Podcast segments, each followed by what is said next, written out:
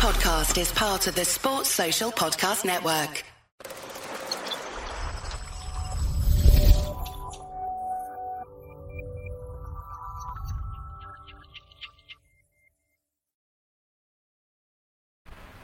Hey guys, I'm Si and welcome to today's podcast station, the home of our unique and popular series, Unscripted and Uncensored. The show is available in video format at youtube.com slash podcast nation, facebook.com slash nation, and of course the audio version is available at all your favourite podcast and radio apps. All the links are in the description. And of course, we're home to many series live and recorded featuring top guests, analysts, and more. Follow the social media pages on Facebook, Instagram, Twitter, and uh, some of the shows have uh, own Twitter pages and Instagram as well. All the links in the description. Say that at the end of the show. Joining me today for an unscripted uncensored. It's been a while since we recorded one of. I, I always enjoy them. Uh, it's one of Cage Warriors' hottest prospects, a BST Academy fighter, and most recently seen as a guest analyst on the Danny Batten Fight Show. It was Jordan, the epidemic, Vucenic. Yeah. Pachenik. Vucenic. Uh, Yeah, Pachenik. That's the one, Pachenik. Do you know what though? When I speak to guys that are from where my name is, Serbia or wherever it is, uh, I just know it as Yugoslavia. They all say that it's not Pachenik. It's to- so I'm saying it wrong. So don't go off what I say. Yeah, well, I'm getting closer and more Danny was, so anyway, you know, that's the Yeah. Oh yeah, God. Uh, how are you, mate? You good? Good?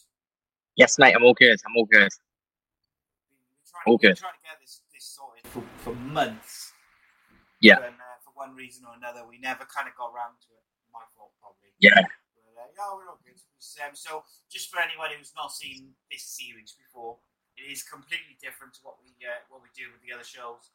It's unique, and basically, what happens is we don't focus on a particular subject. We don't necessarily uh, focus on you know your career or MMA. It's uh, all Yeah. questions and all the subjects are sent in by the people. Nothing is off limits. There's no censors. There's no scripts other than the questions that I've pasted into this document. So uh, let's see what these guys came up with. But uh, first of all, we'll start with the quick fire questions. So all you do here is you just uh, say the first thing which comes to mind. Only seven questions, and uh, away we go. So, uh, Daniel Cormier or Jon Jones? Jon Jones. Oasis or the Beatles? Neither. Oh, favorite t- favorite TV show? Don't watch TV. Jesus. Right. Uh, laziest training partner. Hadi uh, Shakir. And uh, Conor McGregor or Michael Bisping. Michael Bisping. And uh, Yes. who is the greatest of all time when it comes to MMA? Khabib. Khabib, yeah. No, I don't know actually. Now Jon Jones. I'll say Jon Jones. Jon Jones. And uh, lastly, what is the best film that you've ever seen? Um, A Star Is Born. That's probably one of the only films I've ever watched, but I thought that was right. Sorry? Yeah, I see. So There you go. you don't watch TV. That's that's that's an interesting talking point straight away. Right. Well, I tell you, all I do is I sort of train, and when I'm not training, I've got my iPad and I'm watching UFC fights, and then I'm off to training again. Vice versa. That's why my girlfriend goes mad about it. She says, "Bloody, you're obsessed with that. You, you not ever get bored of it?" I'm like, "Nah, not really. I just, ever since I started, uh, I've never been able to switch off from it. As weird as that sounds, though. Yeah, I don't know. I'm a bit of a weirdo with telly. Even if even if my missus is sitting watching telly, I'll be on my phone looking at in- fighters' Instagrams or anything like that. So Obsession. yeah, not But then, uh, yes. you know, all the uh, If you want to make it, you got to be in you. yeah, I think any any like top level elite sport, you have to be you have to have that bit of a obsession about it because Yeah. you know you, if you look at the best footballers or the best you know, best best athletes, best fighters, they've all got that bit of a obsession, um, day in day out. Just, yeah. yeah, you got to. I think it's um, yeah, hundred percent. So I can see that. So before we get into the questions of the people, we'll learn a little yeah. bit about you, and uh, so just tell us a bit about you, like where you're from, maybe a bit about your upbringing, just how you got to where you are now. Um, so I'm born in Corby, which is classed as like uh, Little Scotland, just because uh, everybody here seems to be Scottish. Hmm. Um, all my family is Scottish. Then my dad's side were all Yugoslavian. Um, and yeah, I was raised by my mum, single mum. I was raised by her with another brother. Uh, he's the complete polar opposite to me, as in in every way possible. He's just the opposite to me. Um, but yeah, I was always fighting when I was younger, all the time, and and not even like um, not even like an aggressive, not yeah, not like starting on people or being a bully or anything. I was just always in fights. As soon as like a fight situation would arise, I'd, that'd be it. I'd be like, yeah, hell, blah blah blah. So, uh, yeah, I've always just sort of been in it, and then um, it's, it's, it's weird how I got into MMA. So I was on a computer, like some of the some of the guys listening. I, I feel like I'm old saying it, but they won't even know what a bloody computer is because they've also got their phones and laptops, blah blah blah. But I was on the computer and I was on YouTube, and I can't even remember what I was watching, but how you've got your related bar at the bottom, and I'm just clicking through it, clicking through it, and then randomly I see a, a, two people fighting in a cage, and straight away I'm like, got my attention, I'm switched on, I'm watching it, and I didn't even know what UFC was, I didn't even know what MMA was. I'm just seeing two people fighting, and the first ever fighter I watched, and I had to watch his whole journey going through was randomly was Junior Dos Santos, and Junior Dos Santos, he's, he's an alright fighter, but I don't go out my way to watch him. But that's the very first fighter I, I um, found on YouTube, and then I was just addicted. As soon as I um, seen that at like 14, I was addicted to it until 17 when I first walked into a gym. But yeah, Junior Dos Santos is the. So if I ever see him, I'll thank him and say, "You're the only reason I'm doing this." Really. So, so Junior Dos Santos was the catalyst for your your MMA obsession. Yes. What? Um, yes, I see. What, what made you go from watching it to then deciding, right, I want to do this? So I was always fighting in school, uh, and I was small. I was dead small in school. I think by the time I left school, I was like five foot three or something. I was dead little, and I was probably about sixty kilos, uh, probably even less than that. Actually, that's me being good to myself. And then uh, left school. I was in college, and then uh, it's a it's a good story as well. So there was a local gym, and I was in it doing weights, and I was with my mate Tyler, and we were doing weights. Uh, then there's a door right at the bottom, and I looked through sort of one day, and, and people were in there hitting pads, and it was like a matted room. So I thought to myself, why is all doing that thing? And he said, oh yeah, they're doing MMA. Why don't you go in? And I was like, nah. He's like, oh, you love fighting, you should do it. And I was like, I was like, yeah, maybe one day I'll go in, but I didn't sort of have the courage to go in by myself. And I was always in the gym, and he'd always see me. Like I'd always go out my way and look through that sort of window and see them all doing it. And then he goes to me one day, oh, you should just go in. And I'm like, nah, nah, nah, nah. Then about a week later, he goes to me, I'm going to go into the MMA class, by the way, and do a session. You want to come with me? And I was like, yeah, go on then, I'll come with you. Mm-hmm. Did the class. After I loved it, said to him the next day, I sort of said, are you going to do it again? He said, no. Said, I didn't like it. He said, I only did it so you'd get your foot in the door sort of thing. So I always say that to him as well. Now, another thing, I always say to uh, uh, Tyler Mellon, his name is, I always say to him, like, I would have never ever have done. And he never lets me get away with it either. He always says to me, yeah, you wouldn't even be doing it if it weren't for me. So he got my foot in the door, and when I was in there, I was hooked. And when I, I sort of jumped in sparring straight away, and they were saying to me, "You've done something before again." I'm like, "No." They're like, "You've boxed or something. You've definitely done something." I'm literally like, "I ain't." I think they thought I was this guy coming in with a background trying to beat everybody up, yeah. uh, but I was literally just, just raw, just raw, and just wanted to do it. That's wicked. Yeah, so, so, when you when you uh, when you win your first world championship, whether it be in Cage oh, Warriors or UFC, you'll have to give uh, Tyler a shout out, definitely, mate. Um, exactly, we have to give it to him. So that's kind of that's kind of cool. When did you start going to BST? Um, 14 fights in, I first went to BST.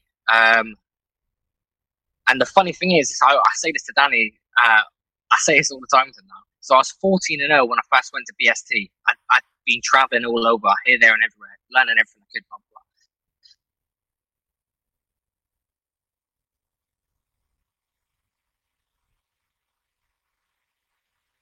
Your sound's gone off, mate. Fuck. All. Oh, you're gone again. Go out and come back in.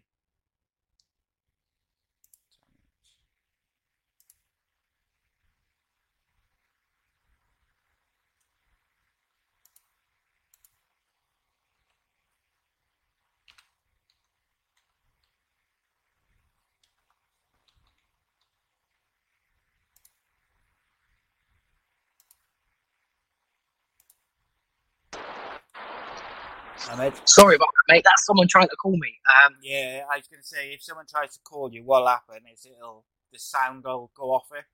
So, Yeah. um, uh, yeah, I don't know what you can do really. Other than, like, there's not much you just can hang do. up on. Yeah. Yeah. Uh, yeah. So, uh, where was I? I know it was only two seconds ago. Um, Um, so yeah, you. Were oh yes, Danny. 40 Yeah, yeah. now going into BST. So I, I'm 14 now. I go to BST and uh, I went. I, I sort of went there. I went to BST three times before I actually joined. I went there the first time. I got beat up. Left. Went there the second time. Got beat up. So third time I come, uh, I'd done my five fives MMA rounds and I'd lost every single round. I'm sitting on the cage after and I'm feeling sorry for myself. Danny's like to me, "Yeah, bloody bar! I told you. You come here before. I told you you'd be really good. You go off. You come back. Like you took one step forward. We took three. Blah blah blah. All this big thing. Like give me a right good telling off." And I'm sort of there like thinking in my head. And I thought to myself, you know what? I'm gonna prove you wrong. I'm gonna stay here and I'm gonna I'm gonna get really good. I'm gonna beat all these guys up. Because I used to when I used to go, I used to write down who'd beat me in rounds. So Ray beat me in a round.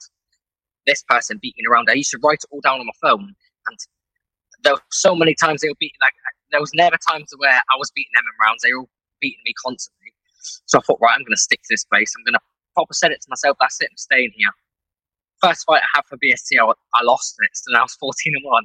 But then I thought to myself, it, it'd been easy to go, oh, nah, they're bloody wrong. I was winning. So I thought, nope, I'm going to stick at it, stay at this gym. And then, uh, yeah, the rest is history. Now I'm 30 wins and two losses altogether. And yeah, yeah, two losses are not good. But, um, yeah, originally as well, with going BST, I didn't drive. So I had to go. It was a guy called Ryan Barbie and Dan Good. That's who used to drive. So wherever they went, I had to go. They wanted to go this Yeah. gym. I had to go. I had no say in the matter. As soon as I got my own car, that was it. It was at BST full time. And I remember when I got it, Dan actually said to me, "We ain't going to see you again now, are you? You're going BST." And I was like, "Yep." And then yeah, that's it. I've been there ever since. So, um, just last thing before we go into the some of the stuff which people have sent in. Um, Yeah. Obviously, the Cage Warriors. We talked about a little bit on the Danny Batten show where we Yeah. discussed like the Cage. They announced the three shows in Cage Warriors. Are you uh, still you still looking to fight on one of those three days? yes, hopefully, hopefully I'm booked for one of them. Uh, I just need to see see what happens. But fingers crossed, I'll be on one of them days. Doesn't bother. Well, the 24th is my uh, year anniversary with my missus, so hopefully it's on that day and I can celebrate twice. Yeah. Yeah. You'll be popular though. Like Yeah, can't can't go anywhere. I'm fighting. Yeah. So Um, right. So the first subject that we got sent in was uh, Conor McGregor. What uh, Yeah. what do you what do you think of Conor McGregor? What's the first thing which comes to your mind when, when I say Conor McGregor to you? just a just a proper superstar, and he did change the way the sport. He did change the way for all of us upcoming fighters. He was one of the sort of first um, fighters that I like really looked up to and thought, yeah, he's the man. But as I've got older and as I realised some of the stuff he does, I've you go off of him as a sort of role model for it. I want to make as much money as him. I just don't want to be perceived as he's perceived by MMA fighters. The average Joe perceives him as being the man, but you sort of top MMA fighters, he ain't perceived as that. He's perceived as a bit of an asshole. Yeah, I think for me, like the way I, the, the thing I look with him is I look at him up to that, uh, up to maybe the Aldo fight, where Yeah. he literally dragged himself, where his missus was supporting him. He had no money. He was on like benefits, and he was scratching Yeah. around for like finding money to go to the gym and money to eat, and he literally, with a combination of hard work and dedication and talent, like fought his Yeah. way through Cage Warriors all the way up to the UFC, and then you know he took the UFC by storm. You can't deny like I Yeah. it makes me laugh now where he's done some questionable things outside of the cage, and he's gone and had the match with Mayweather, and then he lost. You know, he's lost to Khabib.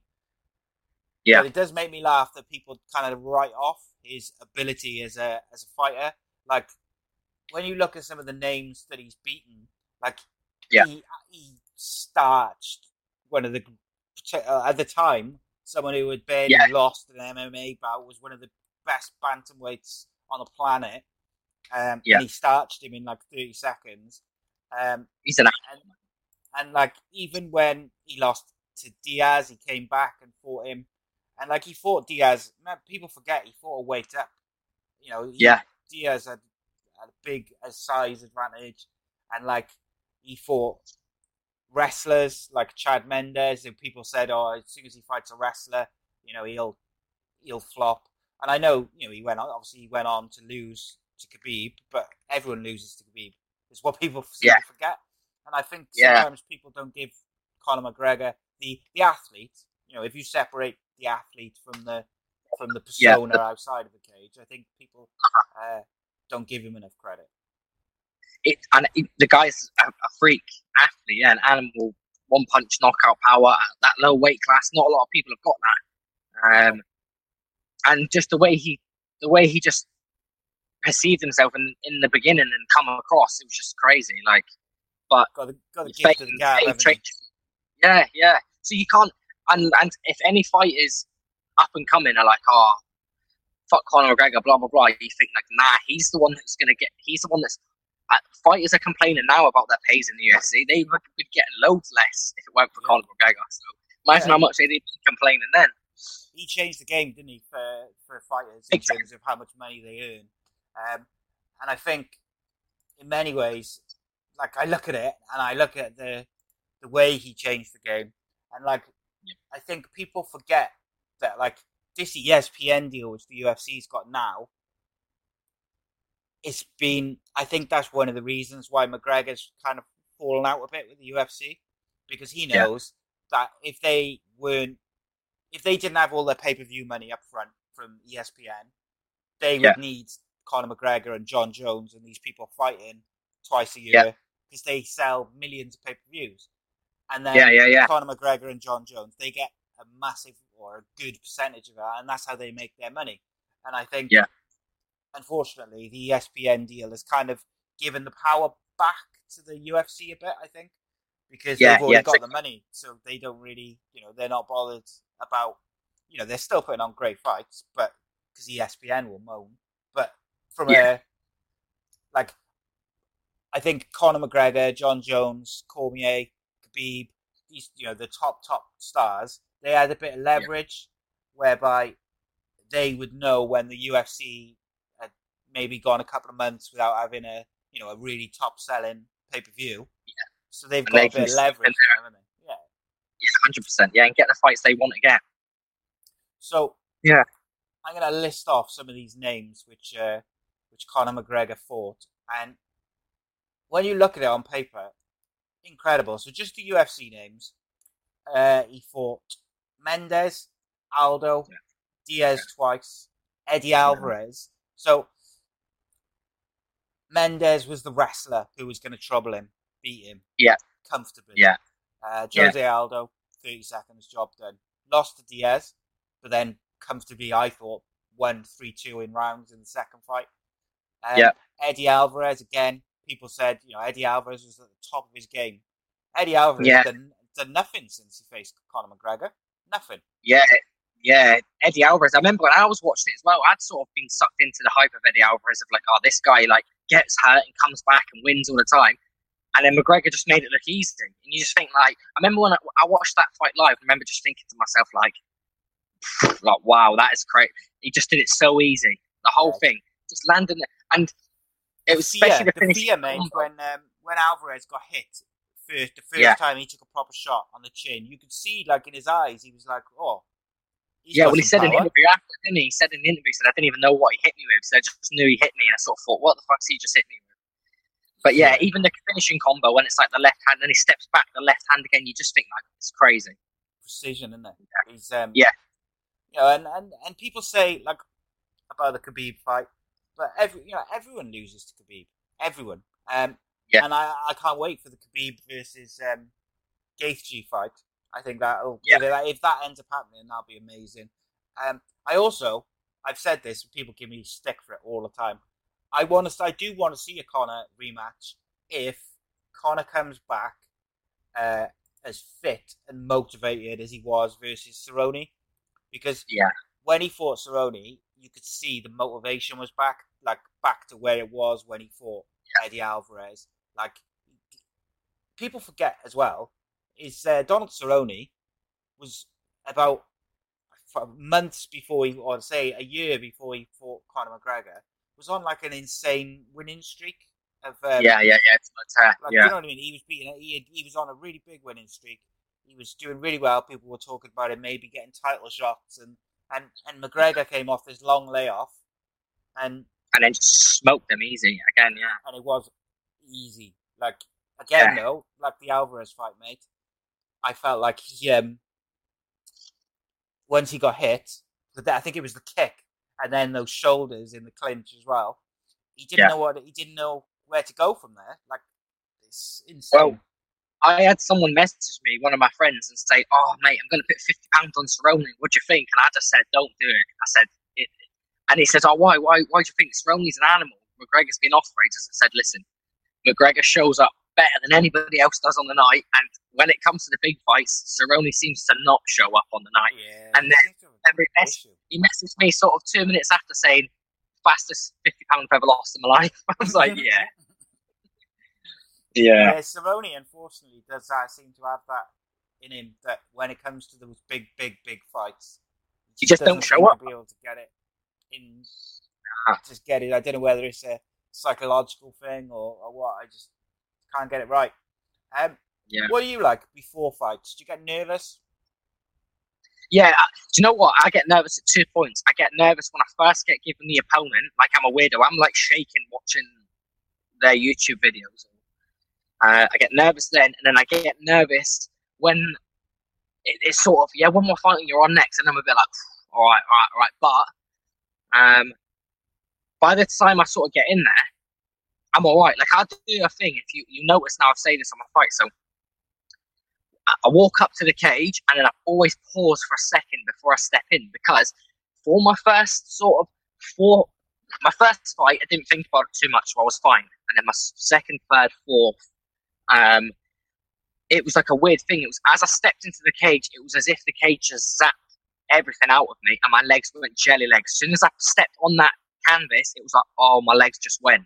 Uh, so the fifth time, I remember I stopped and I sort of thought, right, right, thought, here we go. I stepped on, and I remember there was no, no fear, no, no heavy legs, no nothing. No, it didn't zap my energy. Yeah. And I remember from that moment, I thought I'm always going to pause just before I step in and sort of just remind myself, look, you used to get jelly legs when you walk in here. Now you walk in and you're like, you're like, you're the man, you're the king. You can just do it now. It doesn't matter. So yeah, now you say that, I'll walk right up to it dead quick. I'll stop for a split second and then I'll step in. And it's just reminding myself, you used to be scared before you stepped in here. Now you, now like, it's Yeah. do or die. Like you don't care anymore. Compose, composing yourself, I guess, isn't it? Yeah, w- well, it, I know how hard I train, so when I get in there, I know I've left it all. If if I lose, I've lost. I, Mm. I, I can't. I, I, I, I've lost twice now, and as weird as it sounds, I've sort of come to terms with you're going to lose sometimes. Whereas Yeah. before, I used to so like, oh, I can't lose, I can't lose, I can't lose. Now I sort of come to terms with, look, like if I'm gonna, I'm gonna give it all I've got, and I'm gonna give it my all to win. But if I don't, it's, it's, this is just this is just a game. Sometimes it's MMA. I'm, uh, someone said before, if you, you ain't lost, you ain't fighting the right people. Uh, and my losses have been my biggest lessons, to be fair. Not that I don't want any more lessons. I don't make out I'm saying I want any more lessons. I want all the wins. But yeah, uh, The thing it, is, mate, there's I so many ways. it's like life in general. You learn more from your mistakes than your successes at the Yeah. end of the day. And like Yeah, exactly.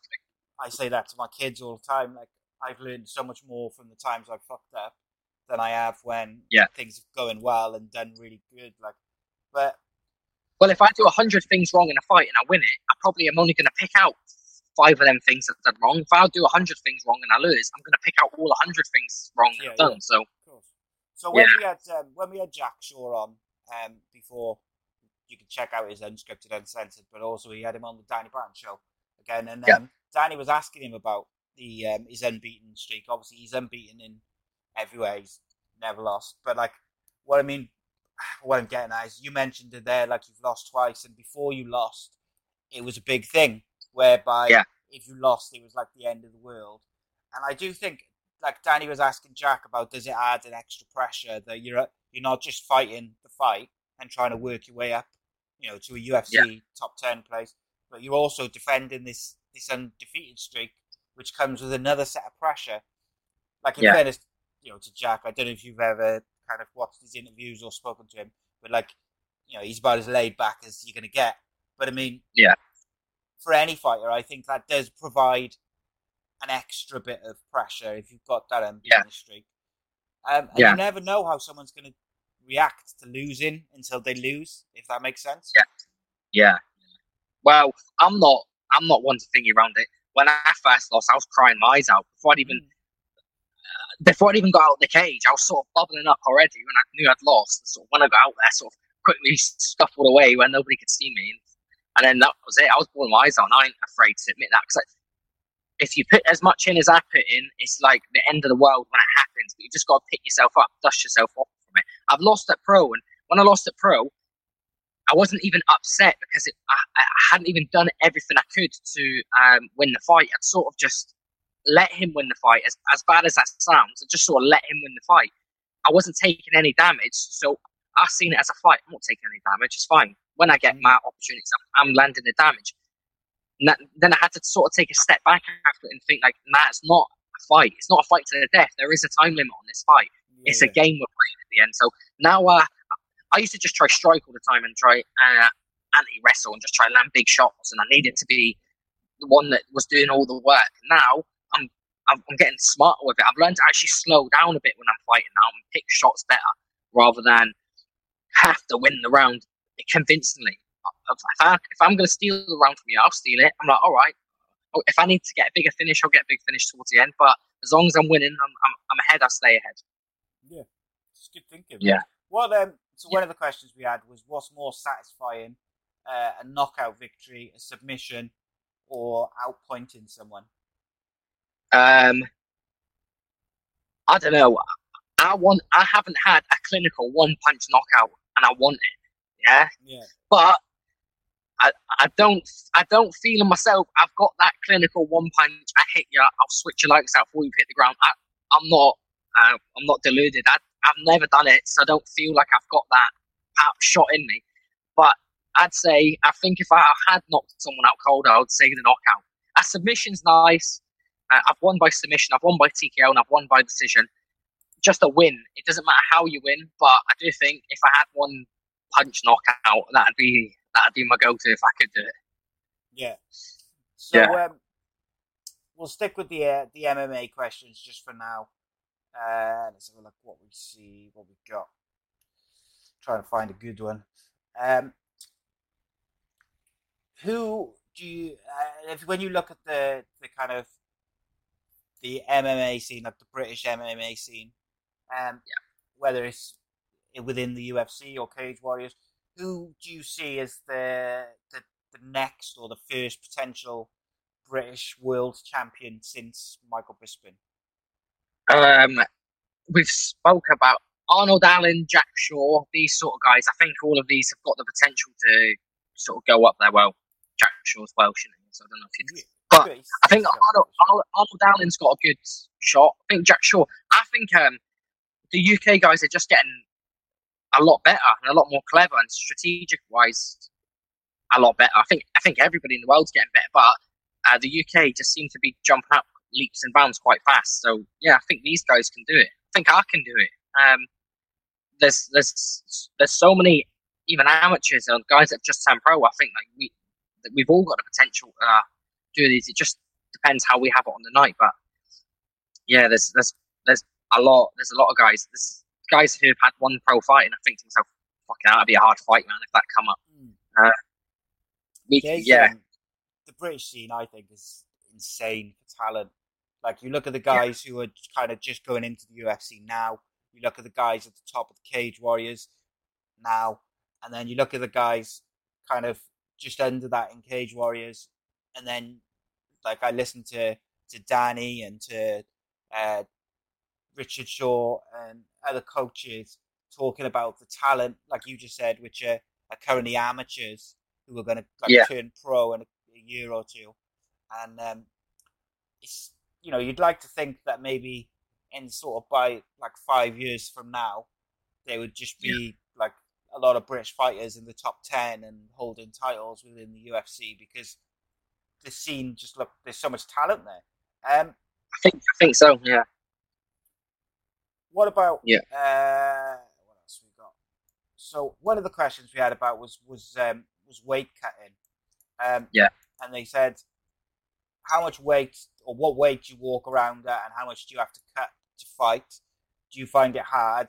And uh, could the world of MMA do what could the world of MMA do to make it weight cutting safer? Um, so I used to walk around at about 85 kilos all the time, but listen, this is this is some people go, oh yeah, I'll fight at 66 and I'll walk around near 90, and I'm like, yeah, but are you a real near 90 or are you just a big fat fucker because you're eating loads of shit? Because me at 84, I went fit, I was I was a fat fucker, simple as that. Like I'd take my top off and you'd think, fucking, you're in all right shape, aren't you? But I knew in myself this isn't the size I should be. Like. When I'm when I get to about 77, 76, I walk around about 77, 76 kilos, and that's me training twice a day. Like I'm pretty cut that way. Um, but if I was going to be really strict and on it, like some people, I think I could get down to walking around at sort of 73, 74 kilos. Uh, I've done some cuts where I've cut from 72 kilos to 66 the night before. I've done some cuts where I've woke up at 68 kilos and I've had to cut to 66. So it all just depends. And and it's just how dedicated you are with it, to be fair. So when people, I've had loads of people come to me, oh, what weight do you fight? And I'm like, 66. I'm like, fucking hell, you're big for 66, aren't you? And I think I'm just dedicated. But I really wanted to. I'm, I, people say this to me, Trink, you get down to 61. If I really said to myself, I'm going to make 61 kilos, I would make it. Like, there's no if, no buts, a bit, maybes. I would, I'd make 61 if I, if I, I know myself that's not, that's not uh, like a smart thing to do because I can, Yeah. But I'm saying if I wanted to make 61, I would make it. But I know I'd sacrifice too much. Me getting to 66 is quite a big weight cut. I'm, I'm quite a big guy walking around. I'm five foot 11. I walk around at 77, 78 kilos. So my cuts are my cuts are big, but they're not actually hard because I do it smart. I do it from a while out. Uh, yeah. I don't leave it last minute like I used to. I do it for I'm pretty bang on it. I'm consistent with everything, all the cardio, all the running, the diet. You know, I, especially when I've got a fight, I can be like, that. That's it. I'm done with bad food now. Bam, that's me diet. I've got a fight. I can just switch on like that. And I think it's just because I'm so obsessed with it. I wanna, I wanna watch myself back, and and be like, yeah, yeah, that was good. I don't want to watch myself back and like, ah, oh, could have done this, could have done that. I'm that weird guy when I have a fight, I watch it back about 50 times. People go, Are you watching your fight back again? I'm like, yeah, I think the thing is, you get out what you put in, don't you, as well? And it's um, like if you kind of don't put in maybe the dedication to the weight cut or to your preparation for in a fight camp, and then you lose in a yeah. close decision, you're always going to yeah. be in the back of your head like, ah, uh, you know, did I really put everything into that, or you know, did I kind of half-ass it, or did I? 100% did I take it as seriously as I should have? So it's like it's about having like no regrets, I guess. Um, yeah, hundred percent. So what? Another question relating to the weight weight cutting was um, why do fighters? Why don't more fighters just fight at the weight that they're naturally at? Why do they drop? Like why do why do they cut weight? to a smaller well, I, I, just think it's I just think it's as simple as this. If eighty percent of us started fighting at the fight we walk around at, the twenty percent that cut would probably beat the eighty percent of us that are cutting the weight. And it's just as simple as that. Unless they put a ban in place or an actual rule where you have to, you know, like one does with the um, hydration tests and stuff like that. Unless yeah, yeah. we physically have something like that involved, we ain't gonna do it because I know from experience from myself, I will do everything I can to win. If you ain't cheating, you ain't trying, sort of thing. So if I know I can cut weight and I can come in bigger than you, I'm gonna do it. I mean, like taking steroids and all that. That's just Uh, there's that thing before. Like if you kill someone when you are on steroids in a fight, you should be trialed for murder. I do believe all that sort of stuff, but I think any advantage people can do that's legal, they're going to do it. So if I think to myself, someone says, "Oh, the guy you're fighting walks around at 66 kilos," I'll be like, "Cheers, then, mate. Like that'll do Yeah. me smash." Because I know for a fact I'm going to be far too big for you at 66 kilos. I mean, I'm a big guy at 66 kilos now. Even on my last fight in Cage Warriors, the co- it was a catch weight, and the commentators are like, "Fair play to Common Day." Like you can see Jordan's physically massive compared to him. Common Day normally fights at 66. I think I normally fight at 66 kilos. Yeah. So why So, was yeah, that? When, uh, why was that when a catch weight? Was that because he was a late So that fight? was because I had, yeah, I had someone else booked. I had a guy called Lewis Monarch booked. Then he sort of pulled out. Well, well, then he pulled out, and then it was, am I fighting? Am I not? You've been dieting for twelve weeks. I'm like, I'm gonna eat some bad, some some bad food. I'm so depleted my body sucked it all up. My weight is going up, down, here, there, and everywhere. I don't know what's happening. Um, so in the end, I just to, to ease myself a bit, I said, uh, "Oh, can I just make it a catch weight?" Uh, 150 pounds, I'm sure the catch weight was. And again, I had to cut weight to 150 pounds. I'm not walking around 150 pounds. I still need to cut a good amount of weight to get to that um, weight. Uh, and it was just the sort of right thing to do. Last minute was to cut. Uh, I felt a bit bad for that common day off walk. 'cause I was huge compared to him. I'm thinking, oh bloody hell! It's, he Mm. sort of said, yeah, yeah, okay, I'll do it at 150 pounds. When I come in, I remember looking at him thinking, bloody hell! Even if I was knackered, I think I'd just grab hold of you and you'd be like, uh, So, um, what um, what sort of music do you like? Any, any. Do you know what? Uh, I actually run listening to like country music and all sorts. I can't even lie to you. Yeah, you yeah, like, yeah. Any, like Oasis or the Beatles? well, I haven't really. I've never thought to myself, I'm going to listen to Oasis. I'm going to like go out my way and listen to the Beatles. Yeah. Oasis. What? Oasis. I know some songs from the Oasis. I think I probably know some songs lyric wise from them, but I haven't ever gone out my way and thought I'm going to listen to that. I'm just on oh. Spotify and I just start playing that playlist and that's it. 80s music, anything. I'll just play the songs. Do you listen Yeah. to different stuff depending on like if you're in the gym or if you're running or? I No, not really, listening 'cause to the some- car?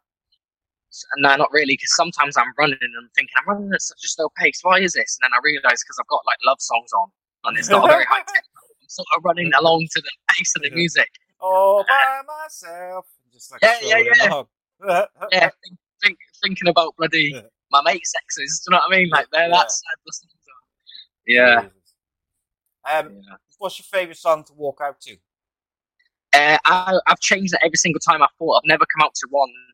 I remember I had one song.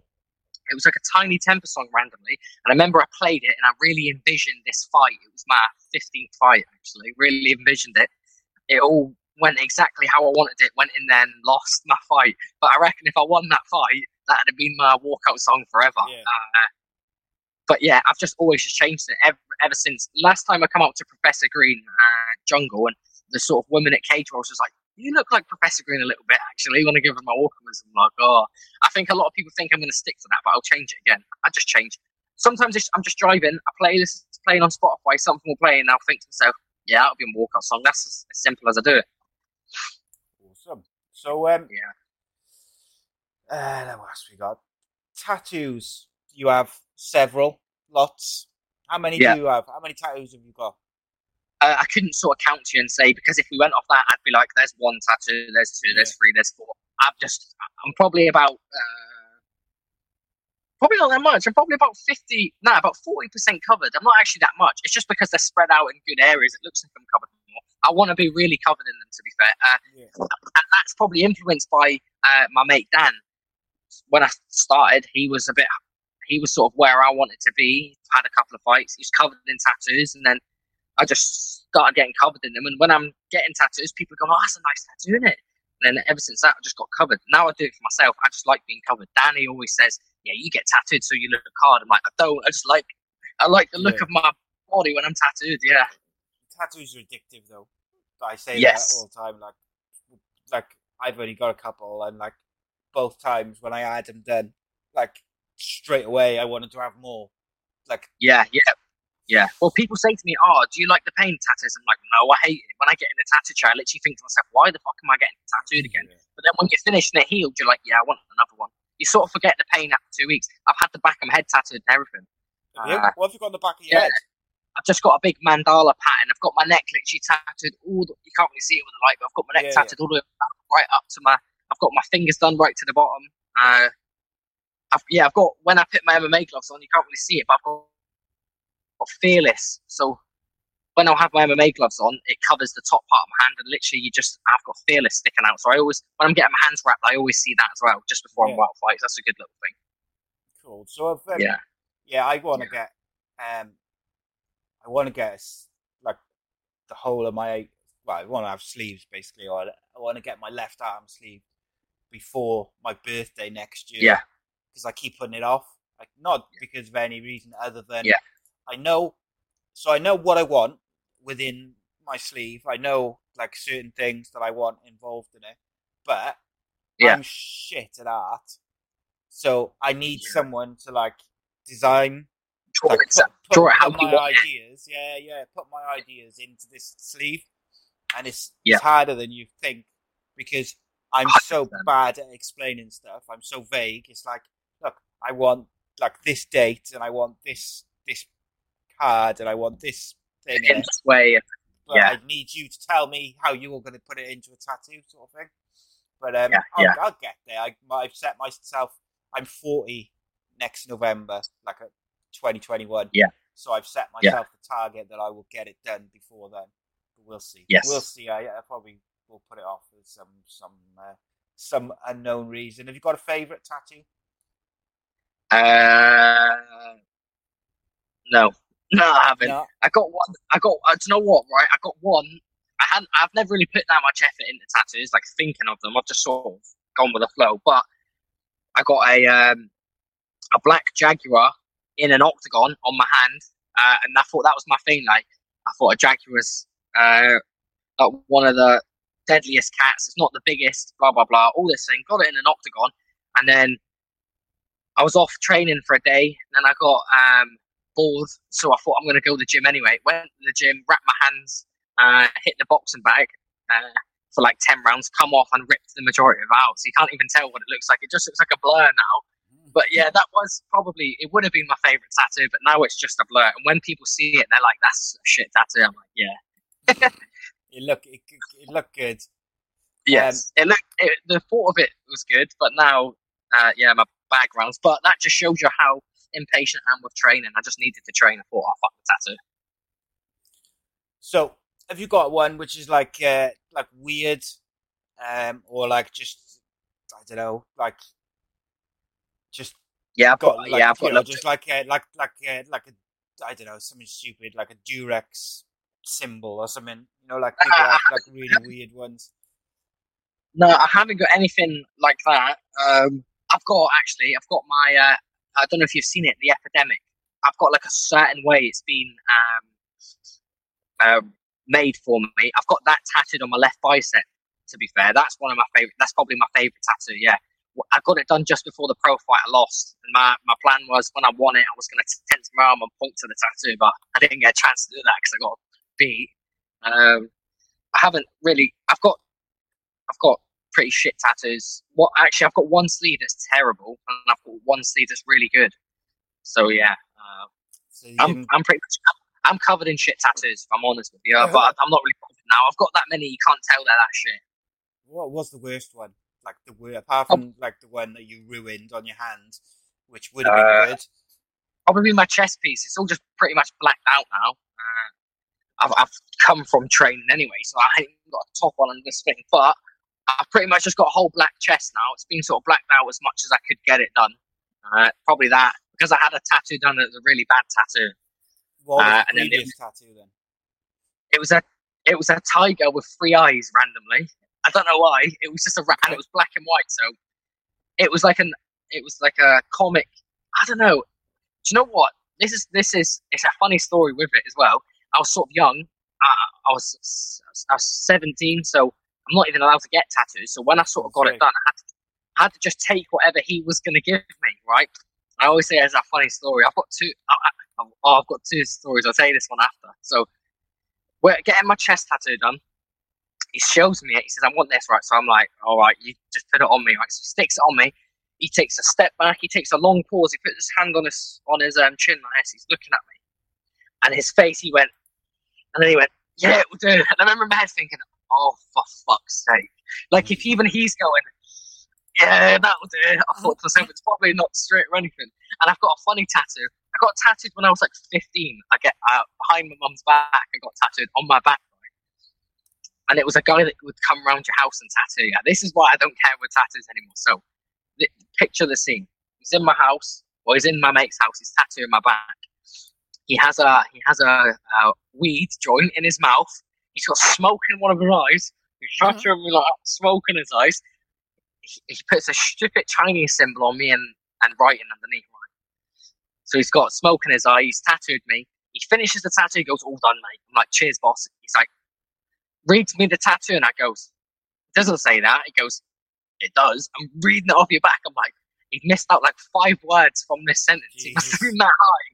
So I've got, a, I've actually got a sentence on my back that doesn't even make sense, and a Chinese symbol. I didn't even know what it meant. My mate pretended to me and said his grand said it means like uh, rice and peas or something like that, but she translated it. She said it means um, strength or something along those lines. So at least the Chinese symbol actually means something half Yeah. decent. Yeah. Jeez. But then I've got that. That yeah. But yeah, I've had some bad things with tattoos. So, So, what was your mother's reaction when she found out that you'd had your back tattooed age 15? I got well, I got my neck and back tattooed on the exact same time. So when I walked in with a neck tattoo, she, I remember she just went like, "Oh, for God's sake!" And, and it was my mum's boyfriend at the time was like, "Oh, you fucking idiot!" Blah blah blah. blah. This is did MMA or anything. He's like, "You fucking fucked it for yourself." Blah blah blah. So I'm lucky I sort of took this uh, the line of work I did, or I'd probably be in a factory right now. So, Yeah. Um, I just, uh, just, just uh, while you were talking, then I was just having a look to see if I could see this, uh, this three-eyed tiger tattoo, and you'll be happy. yeah, you'll know, be able to find it. you'll be happy to know that I found it. Um, Ah, it's, uh, it's your it's your image on uh, Tapology. They've still got that Oh, instead of the most it's recent bad, one. isn't it? And it, and even there was two skulls next to it, and I did not want them skulls, but I showed him a skull, and it was quite a good one, and he went, "Ah, that's rubbish. That is. I'll give you this one." But the one I wanted was sort of where they don't use outlines, the way all tattoos are now, realism. That's how I wanted. But me thinking to it, he's a tattooist. He knows what he's on about. Now I think back to it, he was just shy and didn't know how to tattoo that. so he put two shitty skulls on either side of me, and you can still see them now. It doesn't matter. So, wait, So yeah, they need to they need to update that picture, there man. he is. There he is. Oh Jesus! you can't quite see. I Yeah, but can't look zoom in. You know what I- though? It was probably it was probably better then than it is now. Oh trying to- Jesus, man! Yeah, trying to zoom into it, but you can't for some reason because it just takes you to the takes you to the link. But then you can see the Yeah. updated version is uh, there. basically blacked out. Yeah, I'm just like a big black. Um, yeah, just got a big black chest now. That's pretty much it. See, that looks right though. I think I, I Yeah. that, that looks quite cool. But uh, yeah. yeah, I'm not so I'm not so sure about the the original. I gotta say, that's a bit. Nah, yeah, I'm not I'm a feeling bit that one. Yeah, no. But there we go. Right. Um, so, t- tattoos. We talk music. Lots, lots to talk about. But um, I, could talk, I could talk about tattoos all, all day long, mate. I gotta be honest. Um, Yeah. do, you, do you follow any um, any other sports other than MMA? Nah, I'd be lying to you if I said I did. Not really. Maybe boxing a little bit, but I'm not in depth with it. I sort of only know boxing when there's a big name um, Yeah. on, like a Alvarez or a Fury. When it's like um, these these guys that are still famous, they're still earning bloody tenfold what I could I probably am ever going to earn, and I don't know who they are. I've no idea who they Okay. are. Yeah. So uh, Not really MMA. It's the obsession with MMA and nothing else. and even that, I don't really watch MMA live events. My sort of thing is, I pick a fighter and it's sort of right. I watch one of his fights. I watch him all a couple of times. And I'll pick another fighter. And then, and again, I go through weird stages. I was watching a guy, Gregor Gillespie, who's in the UFC. He's a really sick Yeah, wrestler. He just got knocked out. I went for his, and then for a month in the gym, all I was doing was taking everybody down. no striking. People are like, what are you doing? You never take anybody down Ra- randomly for a whole um, month. I'm taking people down. I'm head and arm choking everybody, and I'm doing submissions I don't normally do. And then next thing, I'm watching uh, like that uh, Magomed. Uh, no, what's his name? Magomedsharipov, whatever his name Oh, is. The yeah, beat. I'm watching it. And the next thing, I'm trying to do spinning kicks in the gym and stuff like that. I've just always just sort of take the, the best bits I can from each guy. That's sort of all I plan to do. But I, I sort of write people down. Even like even your Jack Shore. Uh, I, I've, I've, I've studied him for like a solid week and, and seen what he does good and what he does bad. Blah blah blah. So it doesn't even matter if they're not even ranked. If I think that they've got a good game, I'll study them. I'm just a weirdo like that. No, I think um, it makes sense, mate, because like with mixed martial arts, it's so different to any other sport.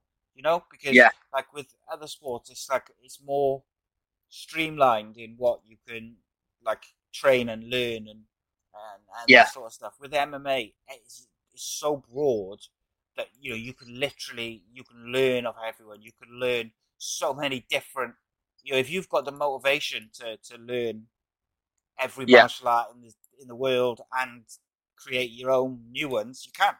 Do you know what I mean? It's, Yeah, um, if I'm watching, if I'm only watching the guys that are famous and the guys everybody else is watching, we're all gonna be the same. If I'm Yeah. watching the guys that ain't famous yet, but I think their game's wicked, I'll be doing stuff that they ain't seen yet. What's, where's he got that from?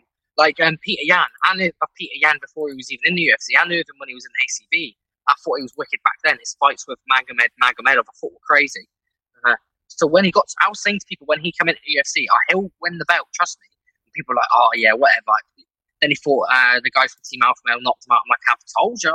So he'll just Mhm. do this to everybody, and he has. Uh, and I, I only come across him because I fought on ACB, and I sort of looked who the champs were, and he was like, the, he was the champ at the weight class below. So yeah, um, so yeah, that's my thing. I think he's going to beat Aldo. I love Aldo, but I think uh, Yan's going to smoke him. yeah, interestingly, he uh, he called out Jack Shore yesterday. Uh, did Peter Yeah, he said, he said, Petr Yan? yeah, he said um, that Jack wouldn't fight his cornerman or something, and then Graham, um, uh, where, what's his last name, Boland, Boylan, he stuck up Yeah. for him. So fair play to him well. A good manager sticking up for him. Yeah, I um, I, I saw not just that, but also uh, like Jack's dad, Jack. They all kind of said bullshit. You know, it's just, Yeah. like he would, you know, Jack. I think one of the problems that Jack actually has is that people people keep pulling out of um. Uh-huh. You know, they keep pulling out fights against him because I don't think a great deal of people perhaps want to fight him. He's got the, he's got such a big reputation. He's obviously on that unbeaten tear. Um, Another Yeah, person uh, who's unbeaten is uh, someone who trains with BST also, and that's uh, Modestas. I know I'm going to try and butcher his surname, but Modestas Bukash. I always struggle with that his, with his surname. unbeaten. But uh, He's not. He's not unbeaten. he's not unbeaten, is he? I thought he Oh, was. he's eleven. He's, nah, he's, nah, he's eleven and two. Ah. Oh, there we go. I, like, I, like I said to you before the interview started, Modestas is an animal. Like through and through, you can't you can't even just take it away from the guy's just a, an animal. When we do the wall wrestling Shark Tanks, I just can't even get a bite on anything. And and yeah, it, okay, he outweighs me by like forty kilos, but it's not actually that because it's technically I can't get the bite on him. Even a big guy, if I'm able to sort of pick up a hard single leg, and then you muscle out of it, I, I sort of know, yeah, fair play. I can't even pick the guy's leg up maybe because they're like big tree chunks, I can't get my arms around them, but he doesn't even let you get in to get the bite. Uh, and then you watch them spar, it's just um, Modestas is one of the rare uh, heavy, like heavier guys that a lighter guy can take parts away from him because he, he can do the things a lighter guy can do. Like I wouldn't watch Derrick Lewis and think I'm going to get tips on how to fight from Derrick Lewis because I'm never going to be that big. Uh, but um, a lighter guy can watch Modestas because he can do all these these things that the lighter guys can do. He looks like a, a featherweight that's just um, took a growth pill and got massive, doesn't he? That's what he Yeah. looks like. The way he moves and He's, yeah, um, guy's just he's so creative as well with his strikes and stuff, and he, he's, do you know what I mean? Yeah, He's like, um, but he's so easy to wind up as well. is he? That's the that's the thing I like about him. Yeah, I'll get if you had if they did a UFC embedded in our gym, you I tell you, you'd be pissing yourself. He's so easy to wind up, man. Uh, but he takes it good. He's he's got good banter as well. He gives it back as well. So yeah, yeah I've had him. I, have had him on for. Uh, he did an unscripted, uncensored, and he had um, he came on the Danny show as well. And you know, Yeah. I got to say, like top lad, couldn't Yeah. speak highly enough of him. Like he's just nice bloke, like. But um, he yeah, he's so uh, he's so big and creative. I'm really looking forward to seeing what he what he does in his UFC debut, just because you know he's been waiting so long for it that he will have. Um, yeah, yeah, he's he's going to be real interested to see what he comes up with to try and. Do you know what I mean? Just try and um, yeah, I don't know what the word is, like just to try and make a statement and impress. You Yeah. know, um, so that Well, be he's, he's so used to he's so used to me taking the piss out of him all the time. I went up to him one day training. I went to him Modestas and says, "I'm going to shake your hand, mate." And he's like looking at me, going, "Oh, for fuck's sake!" Thinking I'm going to terrorize him. I'm like, "Fair play to you." I said, "Your Cage Warriors debut, you got knocked out cold, didn't you?" He's like, "Yeah." I'm like, "And now look at you, mate. You're the world champion." I went, "So fair play to you for that." And you can see he was a bit like, "Fuck you know," like he's normally. Normally I'd be like him, "I'm going to fucking knock you out." Like you got knocked out. So yeah, but fair play to him to, to go UFC debut. You get knocked out cold as well, like a bad knockout. Next thing, he's the, the champion of the UFC. He's defending his belt. He's on the way to UFC. So props to him. You, you can't take that away from him, no matter who you are. no spot on, mate. Um, okay, Yeah. so we've got um, a few questions to finish off. Um, Yeah. Let's have a look. Who would, uh, or is there a way that Conor McGregor can beat Khabib in a rematch? Yeah, if he goes away for about five years and, and wrestles like fucking some mad country, uh, nah, I can't see it. I think Khabib's just got that mentality of he's just gonna, and you, and, and you don't know what's gonna happen with Khabib now with, his, with the recent passing of his dad and stuff like that. Yeah. I think it's all yeah, it's all crazy what's to happen because he was sort of the guy that got Khabib where he is. I know he's gone to AKA and stuff like that, but his dad was one of the big key parts. You're just going to have to see what happens with um, how that all plays out now. With I, I don't think Khabib's written anything, has he? Uh, he hasn't gone to social media or anything, so I don't know. Well- no, I don't think unless Conor McGregor catches him with that one shot and just sleeps him. And again, Khabib's gonna lose soon, and if he retires now, then obviously not. But if Khabib keeps fighting within the next ten fights, he's gonna lose because no one's unbeatable in this game. Someone can clip him, someone can catch him. It could be probably the guy you never think's gonna do it. Can do it. Michael Johnson clipped him right at the beginning, so yeah, Yeah, it- that's it's- why I was looking possible. forward to that Gaethje fight. Um, Yeah. because I felt like Gaethje is just on fire at the moment. He's just an animal, and I thought, like, Yeah. if he if he catches him clean, then maybe he be, he could be the guy to do it. But you just when you listen to the pros, when you listen to the pros talk about Gaethje, they say his wrestling's just another level. If he wrestles with you, he's like one of the worst wrestlers. But they reckon that it takes it out of his gas tank when he wrestles. So yeah, you just you, you're gonna have to see. I said this to Danny um, recently. I said nobody's actually gone into the UFC and looked to take Khabib down. I wonder how the fight would come out then. I mean, again, I've studied Khabib. Abel Trujillo uh, took him down, but Khabib's um, guard game was probably the most aggressive guard game I've ever seen in my life. He was throwing submissions up crazy. So I think he's just fucking slick everywhere. Um, I don't know what's going to happen. Uh, well, actually, saying this, have you ever watched Khabib versus um, who's the Brazilian who's proper geared up back in the day? Gleison Tibau. Have you ever watched Khabib versus Gleison Tibau? Gleison Tibau won that fight. Gleison Tibau won that fight. It's, it was it was a hard fight, but Khabib didn't take him down once. Yeah. Uh, you have watch that to and have a send look at it that one. Gleison Tibau's jacked up. He's been on the Mexican supplements big time, man. He is crazy shape. So even if he won that, it wouldn't be real because Khabib was probably clean and he definitely won. Definitely won.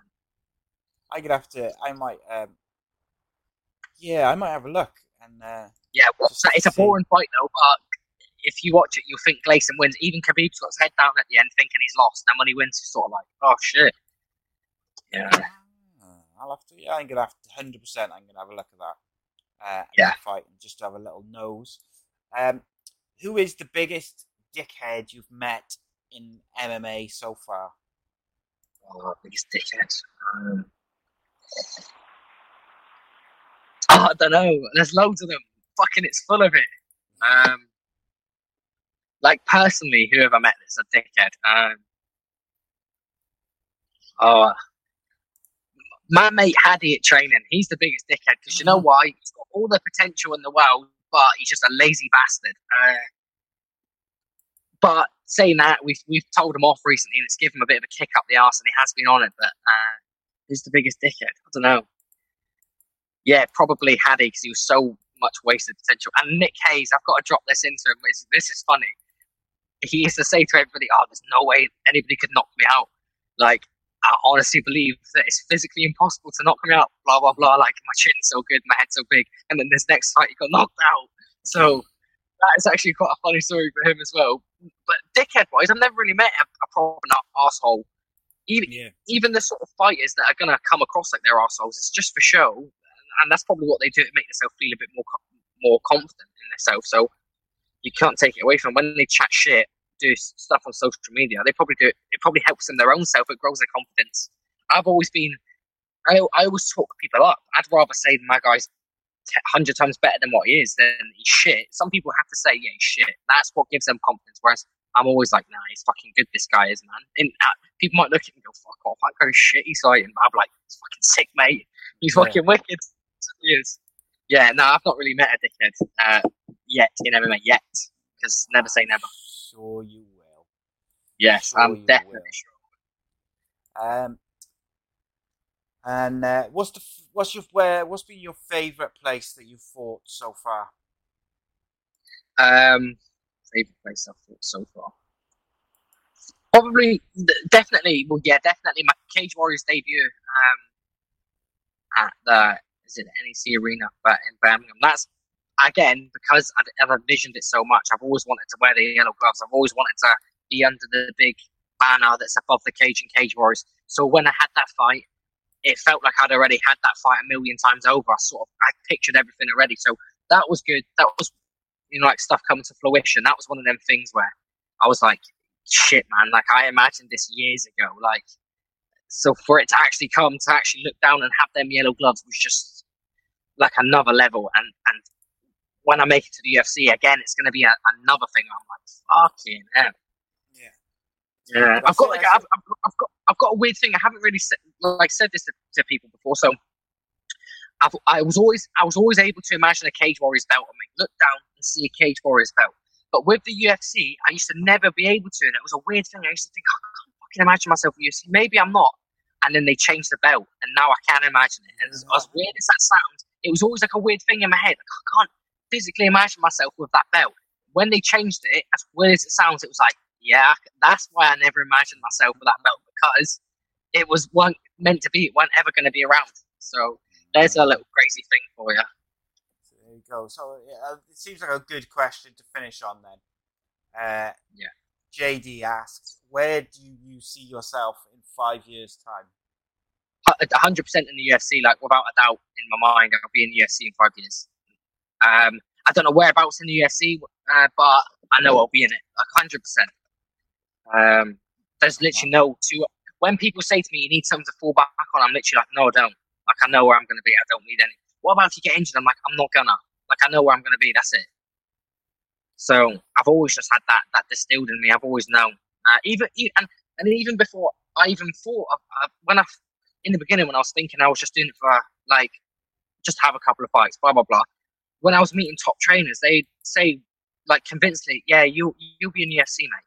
And I'm like, "Do you reckon they're like obviously like as if as if like they're insulted, like obviously you're going to be in the UFC." So yeah, that was uh that was quite a good thing. The first sort of high level guy that said that to me was Nathan Levitt and said it to my mate Dan. He said, um, Dan sort of said, "Yeah, I want to, we want to sort of make it to the UFC," and he said, he said, "No, no, I think you can both make it to the UFC." He said, "But I think Jordan will be a world title chaser," and that's and that and for him to say that, he's a really humble guy. I was like, "Fucking hell, man!" When Dan told me, I was like, good," especially for me not even to be there. For him to say, like, "Nah, I think Jordan will be like a world title chaser, like hundred percent." Yeah, And normally you'd milk the guy that's in front of you, wouldn't you? You'd say, Yeah. you, you, he'll be, he's Yeah, alright, but you'll be fucking really good. So, yeah, that was a good thing. yeah, there you go. That's uh, that's cool. And uh, yeah, it, it shows they got faith in you, mate. Yeah, exactly. Yeah. Uh, tell the people where they can find you on social media, mate. Uh, just Jordan Vucenic on Instagram. Uh, I've, I've got like some athlete pages on Facebook. Again, Jordan the Epidemic Vucenic. But uh, yeah, Instagram's the main thing I'm using. I'm going to try get a bit more active on it. Obviously, can't do much now with the gyms all closed, but when the gyms are back open and I've got fight news and I've got pad work and all that ready to be posted, it will be posted. So yeah. Um, yes. Oh, that was the other thing which I missed. Um, you just reminded me then. Where did the, the nickname the epidemic come from? So, uh, I was at a fight show once. The commentator said, "Come in." He said, "What's your fight name?" And I says, "I ain't really got one." Um, and he says, "Okay, blah blah blah." Then he goes, "You're you're uh, Jordan ain't you?" I'm like, "Yeah." He's like, "Bloody hell, you." Uh, he says, "Yeah, you're definitely Jordan the Epidemic Vucenic. That's your name, laughing." Blah blah blah. And he was like, "You're that bloody guy that comes to the shows and beats everybody's top boy, ain't you? You come in and bloody beat the guys everybody wants to win." Blah blah blah. I was like, "Yeah, yeah, yeah." And I didn't think nothing of it because I said to him, "Yeah, you'll never get a nickname that." Because I normally it's like a VV in it, like yeah. Jordan Vicious Vucenic or something like that. Blah blah blah. And then uh, yeah, he announced me Jordan the Epidemic Vucenic, and it just sort of stuck from there. And now I've got a tattoo, I can't take it away. So yeah, now I've, I've just got to be the epidemic, especially we're, we're in a pandemic now, aren't we? So mm-hmm. uh, people probably think, "Fuck that guy, I want him to lose," just because. yeah. No, it's kind, of, it's kind of cool, isn't it?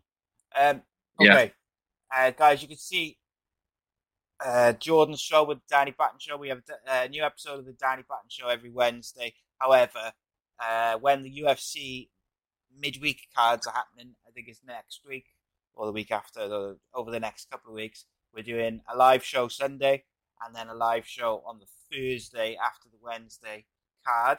So uh, come and join us. We're going to be talking about uh, the various things, and uh, we're going to be talking UFC 251. There's loads, of, loads of loads of UFC cards coming up, and uh, of course we'll have new guests and analysts and shows and series.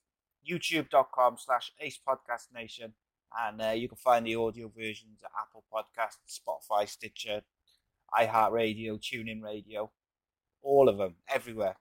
And um, follow us on social media. You've got Twitter at AceCast underscore Nation, Instagram Ace Podcast Nation, and Facebook.com slash AceCast Nation for the latest news, guests, and live shows. Jordan, thank you, mate. I appreciate your time. It's been a pleasure, mate. It's always good, uh, good, good to have a chat, mate. I enjoyed it big time. And um, I'm sure we'll, we'll have you back on the Danny Batten show, no doubt, soon anyway. Yeah, 100%. Definitely. Cheers, buddy. Right, mate. Thank you for that. Take care.